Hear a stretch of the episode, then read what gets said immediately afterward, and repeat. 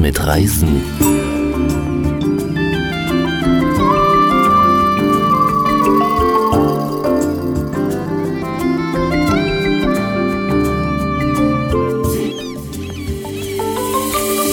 Das erste Reiseradio für Profis im Internet.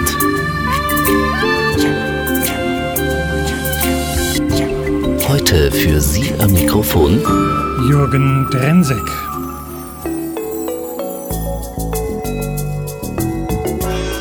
Zwischen den Zeilen Reisen auf dem Papier. Unser Buchtipp. Lieber Horst, wir haben ja etwas gemeinsam. Ähm, wir sind beide Öscherjong. Jetzt muss man natürlich eine Erläuterung geben, vielen unserer Zuhörer, was das denn heißt. Ja, Öscherjung, also wir kommen aus Aachen, was man mir witzigerweise anhört, wenn ich müde bin oder wenn ich zu viel getrunken habe. Dann kommt das wieder durch. Beides ist momentan nicht der Fall und deshalb können wir auf voll tollem Hochdeutsch dieses Gespräch führen. Und als wir das erste Mal uns trafen, ich glaube, es war 1983 oder so auf der ITB, das war meine erste ITB, da gab es auch noch ein ganz kleines geheimes Erkennungszeichen zwischen uns. Ähm, Das ist nämlich das Erkennungszeichen der Aachener weltweit. Das können die Zuhörer leider jetzt ja auch nicht sehen. Der abgesteckte kleine Finger. Der Klenkes. Der Klenkes, nicht weil wir irgendwie etwas flamboyant unser Sektglas gehalten haben bei einem Empfang abends. Und du weißt natürlich auch sicher und kannst unseren Zuhörern erklären, was der kleine Finger denn bedeutet. Ja, es gab vor, ich glaube, 250 Jahren, genau weiß ich nicht wann, gab es eine sehr blühende Industrie in Aachen. Es wurden Nadeln hergestellt und mit dem äh, kleinen Finger wurden die Nadeln ausgeklinkt, die nicht ganz Genau. perfekt Dann waren. waren die Frauen beschäftigt, die haben immer dann mit dem Finger über die Nadeln hin und her gefahren. Wenn die merkten, oh, da ist was nicht ganz eben, dann plupsch wurden die Und rausgeklickt. ich habe kürzlich in äh, Aachener getroffen hier in Berlin und habe den Klenkes gezeigt. Da haben die gedacht, ich zeige den Stinkfinger. Das fand ich nicht so lustig. Damit sind wir eigentlich schon mittendrin in dem, was eigentlich guter Reisejournalismus ist, nämlich die kleinen Geschichten am Wegesrand äh, zu finden, die persönlichen Entdeckungen, die Dinge zu beschreiben, die eben nicht unbedingt im Baedeker stehen. Nämlich solche kleinen Sachen wie den Klenkes. Man muss jetzt nicht immer über den Aachener Dom reden. Nein, weiß Gott nicht. Ja, der Klenkes oder so, so etwas gibt es ja überall in der Welt. Und auch Menschen, die einen bestimmten Tick haben, die unvergesslich sind. Nicht, weil sie ihre Gegend so gut erklärt haben, sondern weil sie irgendetwas haben, was die anderen eben nicht haben. Genau. Wir beide haben ja noch eine zweite Gemeinsamkeit. Ähm, unsere journalistischen Karrieren, ganz ordentlich mit Volontariat und Redakteursstatus, die begannen beim selben Zeitungsverlag, logischerweise dem Aachener Zeitungsverlag, allerdings mit etlichen Jahren Zeitverzug. Ähm, als ich da ganz blutjung anfing, da hat es dich ja schon aus der Aachener Provinz hinausgezogen in die weite Welt als Reiseredakteur bei der Stiftung Warentest in Berlin. Und ich war, ich war völlig unbeleckt. Ich wusste nichts, was wo liegt, welches Land. Und äh, die Vorstellung in Berlin, mit dem Flugzeug bin ich hingeflogen, war meine erste Flugreise. Okay. Und dann habe ich Wochen, monatelang ähm, gepaukt. Wo liegen die Kanarischen Inseln? Was gehört zu den Balearen? Ich habe mir von allen Fremdenverkehrsämtern, die es in Deutschland gab, also in der Bundesrepublik, Prospekte schicken lassen, Informationsmaterial, habe das richtig gepaukt, damit ich fit war, als ich dann anfing. Also was ich besonders irritierend fand, Reisetester. Kann man Reisen, sowas Emotionales überhaupt testen? Nein, natürlich nicht. Was man machen kann oder machen musste damals, heute ist das ja nicht ganz so schlimm mehr. Die, äh, in den Reisekatalogen wurde gelogen, wie es überhaupt nur ging. Es gab eine Kollegin bei der Zeit, die hat sogar ihre Doktorarbeit geschrieben über, Reise, über die Sprache in Reisekatalogen. Das, eine, das musste man an der Tabelle ablesen. Das Boulevard heißt Schnellstraße und ein Ein Hotel. lebhaftes Hotel. Ja, und äh, Für ein- alleinreisende Herren. ja, das war, ja, das war ein Hotel in Thailand Genau. mit entsprechender, ja. Und äh, das war im Grunde genommen das, was wir gemacht haben. Wir haben die Realität verglichen mit der Beschreibung. Mehr konnte man nicht machen. Es fehlte also alles Gefühlsmäßige. Ich konnte später im Schlaf sagen, der Strand ist 50 Meter breit, 30 Meter tief, flach abfallend, aber der, der, der ähm, Fischer, der da saß, der Zahnlose und sein Netz flickte, der fand nicht statt. Genau, das also ist nur der Punkt, warum ich so ein bisschen so ein zwiespältiges Gefühl habe, weil ein Test, der muss sich ja zwangsweise auf die Hardware konzentriert. Ja. Ne? Äh, da hatten wir ja vor einigen Jahren noch mal so einen kleinen Boom gehabt, als die ganzen Vergleichsportale hochkamen. Dann gab es dann ganz viele Fernsehfilme, wo dann die Urlaubstester unterwegs waren mit der UV-Lampe am Klo und mit irgendwie äh, einer Lupe, ob da irgendwo ein gekräuseltes Haar auf dem Bett zu finden ist oder einem weißen Handschuh, der da dann schmutzlig wurde, wenn sie oben am Türrahmen entlang gingen. Ja, aber wir haben wirklich damals noch Sachen gefunden. Da hieß es, äh, äh, auf Fehmarn gab es äh, Ferien, so drei Ferientürme. Und da war das Kinderzimmer, was äh, angepriesen wurde, äh, ohne Fenster. Was? Ohne Fenster? Ohne Fenster und äh, von dem Quadratmeter kleiner als eine Schäferhütte, eine Hütte für einen Schäferhund sein muss in Deutschland. Also sowas haben wir aufgedeckt. Das war der Sinn dieser Reisen. Gut, das waren wirklich noch die Wild-West-Zeiten im Tourismus. Äh, heute geht es ja eigentlich eher darum, die Seele zu beschreiben. Das wäre sozusagen die hohe Kunst des Reisejournalismus, eben weg von der Hardware hin zu der Software. Sind die Menschen freundlich? Äh, was für eine Atmosphäre habe ich vor Ort? Was kann ich erleben? Ja, und deshalb habe ich es bei der Stiftung Warntest dann nach neun Jahren nicht mehr ausgehalten. Ich wollte wirklich Geschichten schreiben. Ja. Und das habe ich dann gemacht, bin weggegangen. Aber wenn man noch mal ganz kurz zurückgeht auf diese Stiftung Warentestzeit, ähm, da deckt man ja manchmal was auf. Also ist ja nicht nur, dass man eben irgendwelche Listen führt und dann äh, Rankings macht. Du hattest zum Beispiel als Tester mal eine ganz schlimme Nachlässigkeit aufgedeckt in puncto Brandschutz bei Wiener Hotels. Und da bist du gescheitert an der Ignoranz und Selbstgefälligkeit des Wiener Amtsschimmels. Ja, der, der zuständige Baustadtrat, würde ich jetzt nennen, vergleichsweise, ich weiß nicht, wie das da heißt, der hat uns hochkantig, mich und meinen Kollegen rausgeworfen und hat gesagt, das Hotel, das können wir gar nicht beurteilen. Hm. Das Hotel war wirklich, die Fluchtgänge waren verstellt und so weiter. Und eine Woche später gab es da über 20 Brandtote. Oh. Das war bitter. Das heißt, man hat Recht gehabt und hätte lieber nicht Recht gehabt. Ja, in dem Fall. Ja, aber das gab uns natürlich auch wieder insofern einen Sinn in diesen Auftrag zu testen. Gut, hatten wir auch vor einigen Jahren, wo es auch darum ging, die Sicherheit für Kinder in Hotelpools, was ja auch ja. eine ganz große, schwierige Geschichte war, wo auch mehrere Kinder ums Leben kamen, die angesaugt wurden, was äh, ja. nicht hätte sein dürfen. Ich habe diese Geschichte in unser Gespräch jetzt hier reingepackt, obwohl sie eine gewisse Wohlfühlbremse ist, äh, weil sie in deinem Buch steht, das du ja gerade in Lesungen vorstellst und wo es eben ganz viele Geschichten aus deinem Reiseleben gibt, das mittlerweile, man darf es sagen, über ein halbes Jahrhundert jetzt schon andauert. Ähm, was war eigentlich deine Motivation, dieses Buch zu schreiben? Ich habe gemerkt, dass ich auf Partys und sonst wo immer dieselben Geschichten erzählte. Eher etwas, was nicht ähm, äh, was nicht aus dem Kopf rausging. Und dann habe ich irgendwann, ich hatte Lockdown, ich konnte nicht mehr reisen, ich saß zu Hause, habe ich gedacht, Mensch, schreib die doch mal äh, auf. Habe so ein bisschen gefiltert, alle Geschichten, die entweder mir peinlich wären oder dem, dem ich da schildere, habe ich rausgelassen und habe dann sonst äh, die Geschichten, die durch meinen Kopf gingen, aufgeschrieben. Es sind 65 insgesamt die meisten davon sind eben nicht traurig, sondern wirklich sehr lustig. Mhm. Ist es nicht auch ein bisschen so die Angst des Journalisten, äh, wenn er sich die Frage stellt, was bleibt von mir eigentlich? Äh, unsere Arbeit hat ja eine sehr flüchtige Halbwertzeit. Äh, heute gelesen, morgen Abfallpapier, übermorgen vergessen. So war das los ja für Printjournalisten, vor allem bevor es das Internet gab. Wir haben nichts, was übrig bleibt der Gedanke, dass das ein Motiv war, ist mir erst im Gespräch mit dir gekommen. Es war mir nicht bewusst, aber natürlich das auch ein Motiv, sich da monatelang hinzusetzen und hm. sowas zu schreiben. Wir könnten uns natürlich jetzt über das Buch unterhalten, über diese ganzen Anekdoten, die du erlebt hast in deinem Reiseleben. Aber ich denke, wir sollten vielleicht den Menschen, die uns jetzt zuhören, das Büchlein dann vielleicht kaufen wollen, die Überraschung jetzt nicht wegnehmen. Es sind ja nur kleine und gar nicht so richtig spektakuläre Skizzen ganz flüchtiger Momente.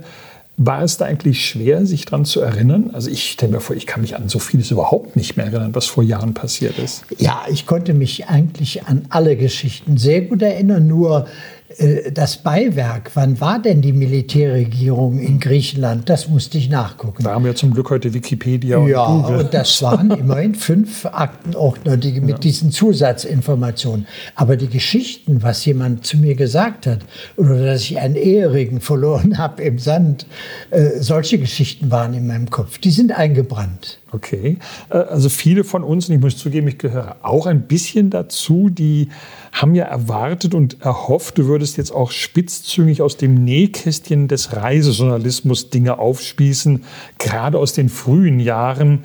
Ähm, denn da war der Reisejournalismus ja noch, äh, sagen wir mal, sehr speziell und sicherlich nicht Best Practice, wenn man das mal aus dem Blickwinkel einer Journalistenschule sieht.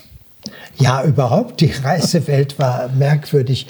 Ähm, es gab mal einen Jugendreiseveranstalter, äh, der im Grunde genommen auf jeder Seite nackte, barbusige Mädchen, okay. minderjährige Mädchen abbildete. Oh, MeToo machen eine ganz andere Weise. Ja. Äh, oder meine erste ITB, äh, ich habe 47 ITBs hinter mir. Meine, auf meiner ersten ITB haben Berliner Reiseveranstalter den Stand der Stiftung Warentest demoliert, auf dem ich stand. What? Ja, kaputtgeschlagen. Weil du kritisch berichtet hast. Weil da Zahlen, wie, wir hatten gemessen oder erfragt, wie zufrieden die Leute waren. Und das passte denen nicht, dass da 30 Prozent unzufrieden rauskamen oder so ähnlich. Hat es nicht auch ein bisschen dich gelockt, ähm, gerade auch aus deinem Anspruch dieses möglichst objektiven Testers heraus, den du ja sehr viele Jahre, fast zehn Jahre warst, die oft vorhandene, ich sage es jetzt mal so, Unbedarftheit mancher Kolleginnen und Kollegen aufs Korn zu nehmen. Ich war vor allem in den 80er Jahren manchmal fassungslos, ähm, gerade bei Print, mit welcher Oberflächlichkeit da nach zwei oder drei Tage betreuten Reisens, denn sowas waren ja diese Pressereisen meistens, mit viel Zeit für Essenspausen, in einem Zielgebiet allwissende Artikel auf einmal erschienen über Kreta, über Zypern, über Mallorca oder irgendwas. Ja, ich habe das mir vorgenommen, das absolut rauszulassen. Ich wollte mir keine Feinde schaffen. Also nicht, dass ich davor Angst hätte, aber es war, es hätte sich nicht gehört. Es sind ja, also ähm, was du meinst, sind ja die wirklich negativen Geschichten und das sind ja peinliche Geschichten. Ja, aber manche sind ja auch wunderschöne. Also Rückblick, so die berüchtigten Skatrunden irgendwo in der Strandbar mit dem Wunsch nach schönen Pressetexten, die man etwas umformulieren könnte, um jetzt nicht die Hitze ja, in der Hitze durch die Altstadt latschen zu müssen und die ondulierten Damen, die wie kleine Fliegenschwärme die Pressesprecher umgarnten und die es eine ganz perfekte Reiseplanung im Laufe des Jahres hatten, damit sie fast nie Zeit in ihrer kleinen Zwei-Zimmer-Wohnung äh, verbringen ja, mussten. Das hast du toll formuliert, aber ich wollte es mit Absicht nicht. und die un unverbesserliche, unbedingte Trinkfestigkeit, oh ja. Voraussetzung für jeden Pressesprecher, damit er der Letzte ist, der in der Bar das Licht ausmacht. Ja, und, und auch für die Touristiker. Äh, ich habe mal einen Bericht geschrieben über die ITB, die wir ja immer früher nannten, Internationale Trinkerbörse. Genau. Und es gab Zeitgenossen, also Fremdverkehrsbosse, die konntest du vor 12 Uhr nicht interviewen, da waren sie noch besoffen und nach zwei nicht, da waren sie schon wieder besoffen. Ja, das gibt es, aber ich habe sowas rausgelassen. Es ehrt dich natürlich, dass du kein Nestbeschmutzer äh, sein magst, aber es sind natürlich andere Zeiten auch heute. Die Ressorts sind ja viel durchlässiger geworden. Es gibt kaum noch, sagen wir, den nur Reisejournalisten, der etwas bräsig und lamoyant eh schon alles kennt. Ich habe vor vielen Jahren ja den einzigen nicht marketinggetriebenen Reisejournalistenpreis ins Leben gerufen, den Columbus unserer Berufsvereinigung, der VDJ. Und da ist ja immer interessant, dass sehr oft Arbeiten auf dem Siegerpodest landen von Menschen, die sich überhaupt nicht als Reisejournalisten sehen, einfach nur Geschichten schreiben, weil sie neugierig sind. Ja, ja das hat, hat sich gewandelt. Gott sei Dank kann man nur sagen. Ja. ja. Ähm, heute kann man ja aus wirtschaftlichen Überlegungen heraus ja niemanden raten, sich auf das Gebiet des Reisejournalismus zu begeben, weil jeder Freie, der mal, im Lokaljournalismus tätig ist, der kann durch Berichterstattung über Ratssitzungen und irgendwelche Dinge in der Stadt viel mehr Geld verdienen, weil jeden Tag was passiert, muss keine langen Recherchereisen haben, hat nicht das Problem, dass es kaum Abdruckmöglichkeiten gibt. Ist das also für dich sozusagen die Gnade der frühen Geburt, dass du noch Reisejournalismus etwas unbeschwerter betreiben konntest? Ja, aber es war ja nicht, es war ja keine unbeschwerte Zeit. Das kann ich nicht sagen. Also die Selbstständ das Selbstständigsein, das war schon relativ schwierig. Aber irgendwann habe ich sozusagen der Fachzeitschrift, für die ich viel geschrieben habe, beigebracht, auch so ein bisschen lebendigere Geschichten zu schreiben, nicht nur mit Zahlen, wie man von mir erwartete. Ja, das war sehr schön, aber im, im, im Grunde genommen, es ist nicht einfach, selbstständig ja. zu sein, freiberuflich. Jetzt bist du in einem Alter, Horst, wo man spazieren geht oder eher Bücher liest, als dass man Bücher schreibt. Aber wahrscheinlich ist es so, einmal Journalist, immer Journalist. Äh, man kann gar nicht abschalten, oder? Das kann ich nicht, nein. Ich habe 13 Reiseführer geschrieben bisher, die sind aber alle nicht mehr auf dem Markt. Und dann äh, jahrelang kein Buch mehr, ja. Und dann war das Mangel, es gab keine Aufträge mehr, weil äh, die Reisen ja auch brach lagen. Und dann habe ich mich dazu entschlossen, Bücher zu schreiben, ja. Ja, ist doch schön. Wie gesagt, wir wollen ja keine Anekdoten und Episoden und Erinnerungen verraten, äh, die in Plauderton im Buch vorhanden sind. Aber eins musst du uns doch erzählen. Auf jeden Fall. Wie kam es zu dem merkwürdigen Titel Nur schade, dass sie hinkt? Tja, das, das muss ich erklären. Ja, es, es gibt übrigens Marketing-Leute, die sagen, das ist ein tödlicher Titel. Das Buch wird keinen interessieren. Ich hatte eine Partnerin, äh, die auf einer Reise war, Kreta, und es war so ein typisch, äh, typischer Kreta-Mann. Bisschen äh, macho. Macho, kann man ja ruhig sagen. Der, äh, und sie hatte Warzen unterm Fuß, konnte nicht richtig auftreten. Und er hat sie bewundert, er, das sah man ja, er hat sie wirklich, aber mir versichert, ja, wäre eine tolle Frau, aber wäre ja schade, dass sie hinkt. So mit dem Unterton, eigentlich würden wir sowas hier verbrennen. Okay, es wollen wir nicht in die Tiefe gehen. das ist ja schon Hälfte. Okay, ähm, wer jetzt neugierig geworden ist, nicht auf Warzen unterm Fuß, sondern um diese wunderbaren kleinen Episoden. Du hast das Buch bei Tradition, also nicht Tradition, sondern mit E, als Book on Demand verlegt. Den Bestelllink, den gibt es auf meiner Webseite unter dem Gespräch. Angesichts der gerade etwas reduzierten Möglichkeiten, über Reisen zu schreiben, hast du schon das nächste Projekt, weil ja Vögelchen futtern im Park jetzt nicht so dein Ding ist? Ja, das habe ich, aber es ist kein Reisebuch. Ach nö. Das ist so eine Reise durch meine Seelenlandschaft. Also es ist ein Liebesroman.